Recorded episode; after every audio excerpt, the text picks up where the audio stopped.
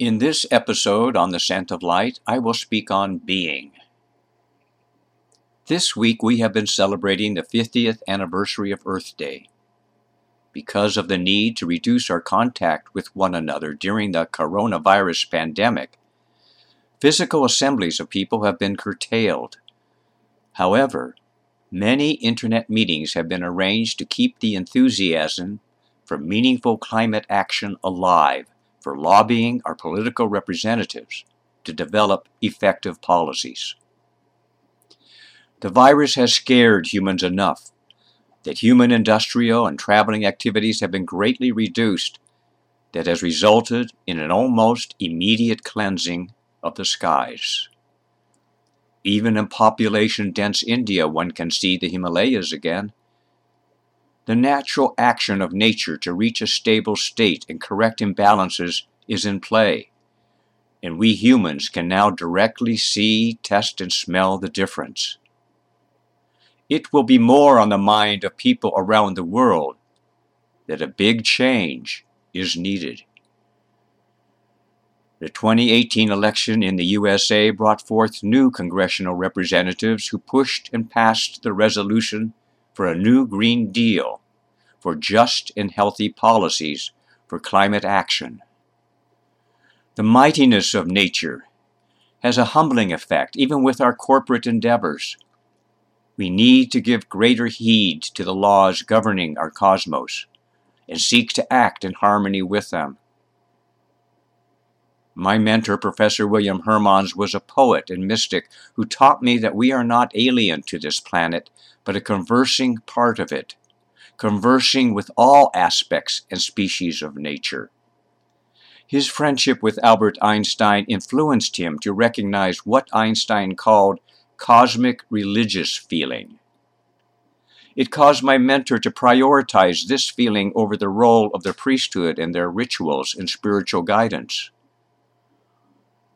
Paramahansa Yogananda taught my mentor how to meditate and become attuned to subtle intuitive guidance in a month-long workshop at Yogananda's Self-Realization Fellowship at Mount Washington in Los Angeles. The life of St. Francis of Assisi influenced my mentor with his mystic relationship with nature, with whom he was conversant, even with understanding the needs of a wolf that was upsetting a village. I was living with my mentor as his assistant for 3 years when he wrote his poem on being. He was 78 years old and treated each day as a precious gift of life, which has left a lasting impression on my soul.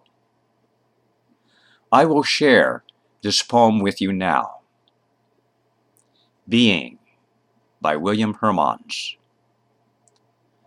I am the wind that grinds the waves to foam, blends it with rays to feed the sparkle to my whales and dolphins.